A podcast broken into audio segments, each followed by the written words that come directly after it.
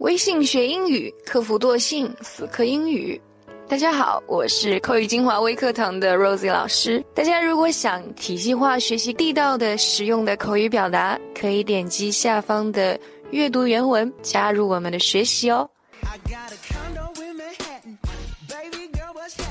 Today, let's learn some uh, very common, commonly seen, uh, or very frequently used um, phrases or expressions that we um, very much often to come up with in um, the the writing.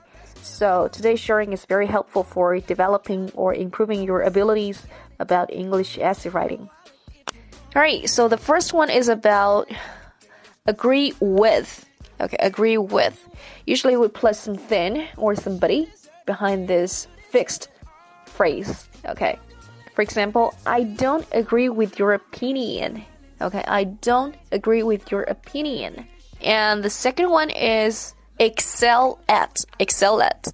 Usually we put uh, at something behind this phrase, uh, which means uh, you're very good at doing something, or you have um, very good command uh, about something. For example, Maggie has excelled at math since she was little. Okay, now here excel at uh, which um, is used to describe somebody's ability is super um, over um, beyond the average level. It's very super, you know. And the third one is insist upon or insist on plus something, which means you keep on doing. Okay, you never say stop never give up. Okay. Amy insisted on staying with us. Okay. Keep on staying with us. Keep on saying that she would wanna stay with us.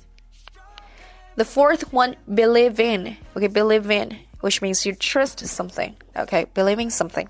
For example, Sam doesn't believe in God, so he doesn't observe religious holidays. The fifth one, apologize to somebody for something. Now, here, please pay attention to the usage, the utilizations uh, of the prepositions. Okay, please use them in right way. To and for. For example, Edward apologized to Bella for the mean words he said. Okay, the next one, count on. Count on. We usually uh, plus somebody after behind this phrase, uh, which means you depend on somebody or lean on somebody. Uh, for example, you can count on me. I'll do whatever I can do help you. I can do whatever I can to help you. And you also got guys. You also can uh, go listen to the Sun um, by Bruno Mars. Count on me, okay? And to uh, get better uh, know, get to better know this phrase, the usage of this phrase. The next one is fight against. Okay, fight against somebody or something. Or you also can say fight for something. For example, the government is fighting against the terrorists.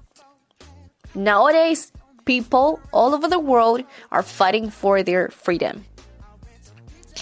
The eighth one, prepare for something. Okay. Have you prepared for the exam tomorrow? Number nine, apply for. We usually plus, right, the specific name of the companies. And also we can say apply to.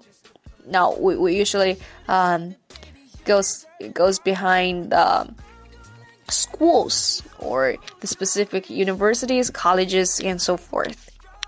Now here just please pay attention to um, the different prepositions when uh, the, the certain phrase is connected with certain things. Okay, like uh, companies or schools, we use for and to. Okay, do not miss uh, misuse the, the orders. For example, I apply I applied for a job in a startup company last week. Okay, I applied for a job in a startup company last week. Sarah has applied to six coll colleges already. Sarah has applied to six colleges already. And the number 10, go for something. Go for something. It's a very common use about the R English, which means you are eager to, uh, you want to have something. Okay. For example, I could go for Thai food tonight. Okay. I could go for Thai food tonight. Thai is the abbreviation of the word Thailand. Okay. The last one, blame somebody for something. Blame somebody for something. The simple sentence is going like, You should not blame your daughter for this accident. She is innocent. Okay, you should not blame your daughter for this accident. She is innocent. No. Please use the prepositions rightly.